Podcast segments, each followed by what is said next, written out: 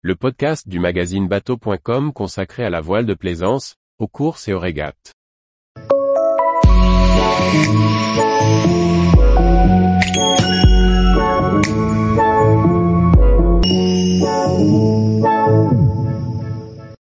Galway Blazer 2, première goélette gréée en jonque à faire le tour du monde.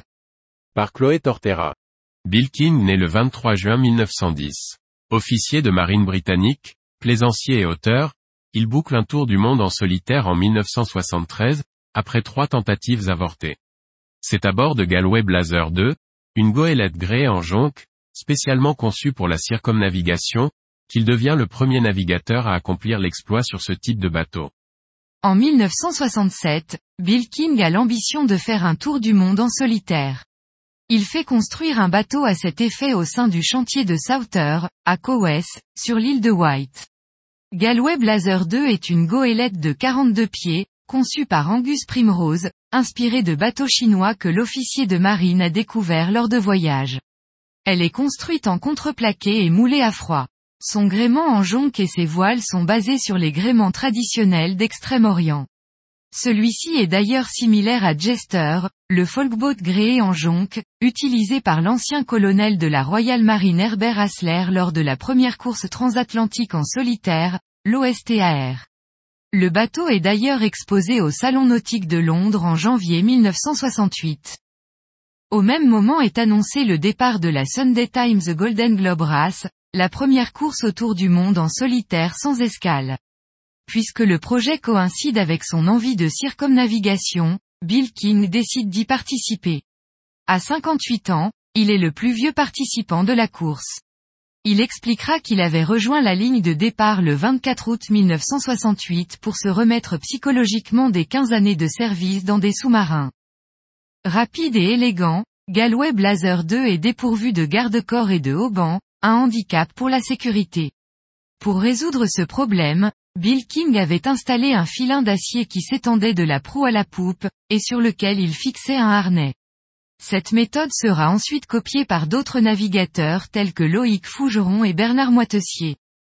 Le 31 octobre de la même année, alors qu'il se repose, le bateau est couché dans des vagues de près de 15 mètres, alors qu'il se trouve au nord-est de l'île de Goff, dans les 40e rugissants.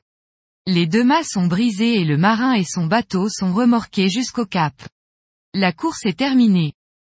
En 1969, King tente un nouveau tour du monde, en vain, toujours à bord de Galway Blazer 2, réparé. En 1970, il se lance dans une dernière tentative, qu'il réussira malgré plusieurs déboires.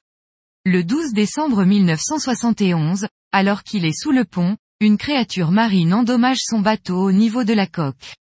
L'homme a alors l'idée de le faire gîter le plus possible pour que le trou soit en dehors de l'eau, et parvient à réparer en trois jours.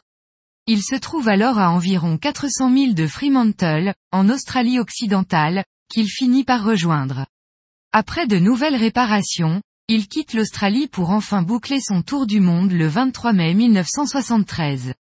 Il devient ainsi le premier marin basé en Irlande à accomplir cet exploit, et Galway Blazer 2, la première jonque à terminer une circumnavigation.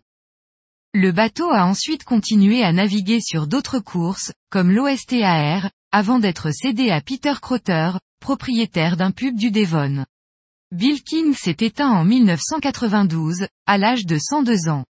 Son bateau a continué de participer à des courses en solitaire et en équipage, mais aussi naviguer en famille. La vie de Galway Blazer 2 s'achève le 24 juin 1996, lors de la la dixième course transatlantique en solitaire de Plymouth, en Angleterre, à Newport, Rhode Island aux États-Unis. Le bateau coule dans l'Atlantique après des dommages structurels survenus par gros temps.